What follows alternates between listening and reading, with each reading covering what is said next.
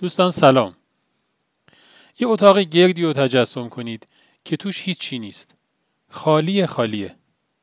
فقط توی قطرش یه ریلی داره حرکت می‌کنه که روی این ریل گلدونایی چیده شده. همینجور که ریل از یه طرف وارد اتاق میشه و از طرف دیگه خارج میشه گلدون ها رو هم با خودش از داخل اتاق رد می‌کنه.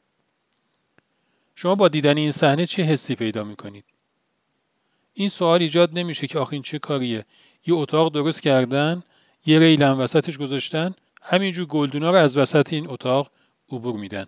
آخه برای چی؟ این سوال شبیه سوالیه که یه شخصیت خوبی یه موقعی از خدا پرسید. خدایا برای چی این همه آدم های رنگارنگ زیبا و خوش ترکیب رو خلق می‌کنی و بعد از یه مدتی اونها رو از بین می‌بری؟ خدا ازش خواست که برو و گندم بکار. اون شخص رفت گندم کاشت. وقتی که گندم ها رشد کرد و خوشه های پرپیمونی شد شروع کرد اونها رو چیدن.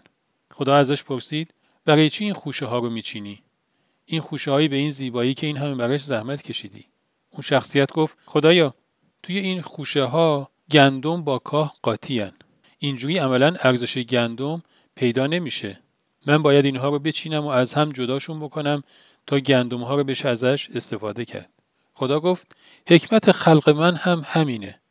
توی این انسان هایی که من خلق کردم دلهای پاک هست دلهای ناپاک هم هست. من این خلقت رو به راه انداختم که این دوتا رو از هم جدا کنم. حیفه که دلهای پاک با دلهای ناپاک از هم جدا نباشن. حالا برمیگردیم سر اون اتاقه.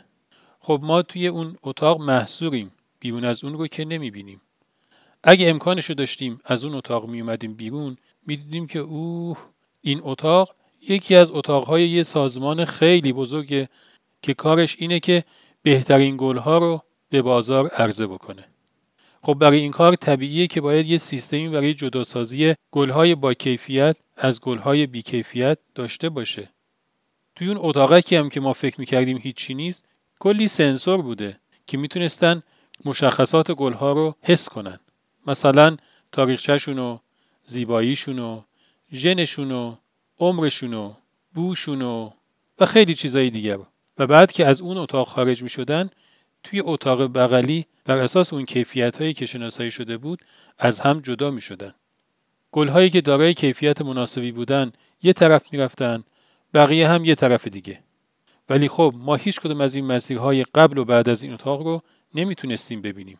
مگه اینکه یک اجازه به ما بدن که بریم توی اتاق مونیتورینگ این سازمان رو بتونیم کل اتاقها رو با هم ببینیم. اون وقت می‌بینیم که عجب این سازمان چه کاری داره انجام میده برای اینکه بتونه این برند خودش رو حفظ بکنه البته به نظر میاد که صاحب و کارشناسای یه همچین سازمانی با این همه سابقه و تجربه قطعا با یه نگاه می‌تونن همه این اطلاعات گلها رو بفهمن.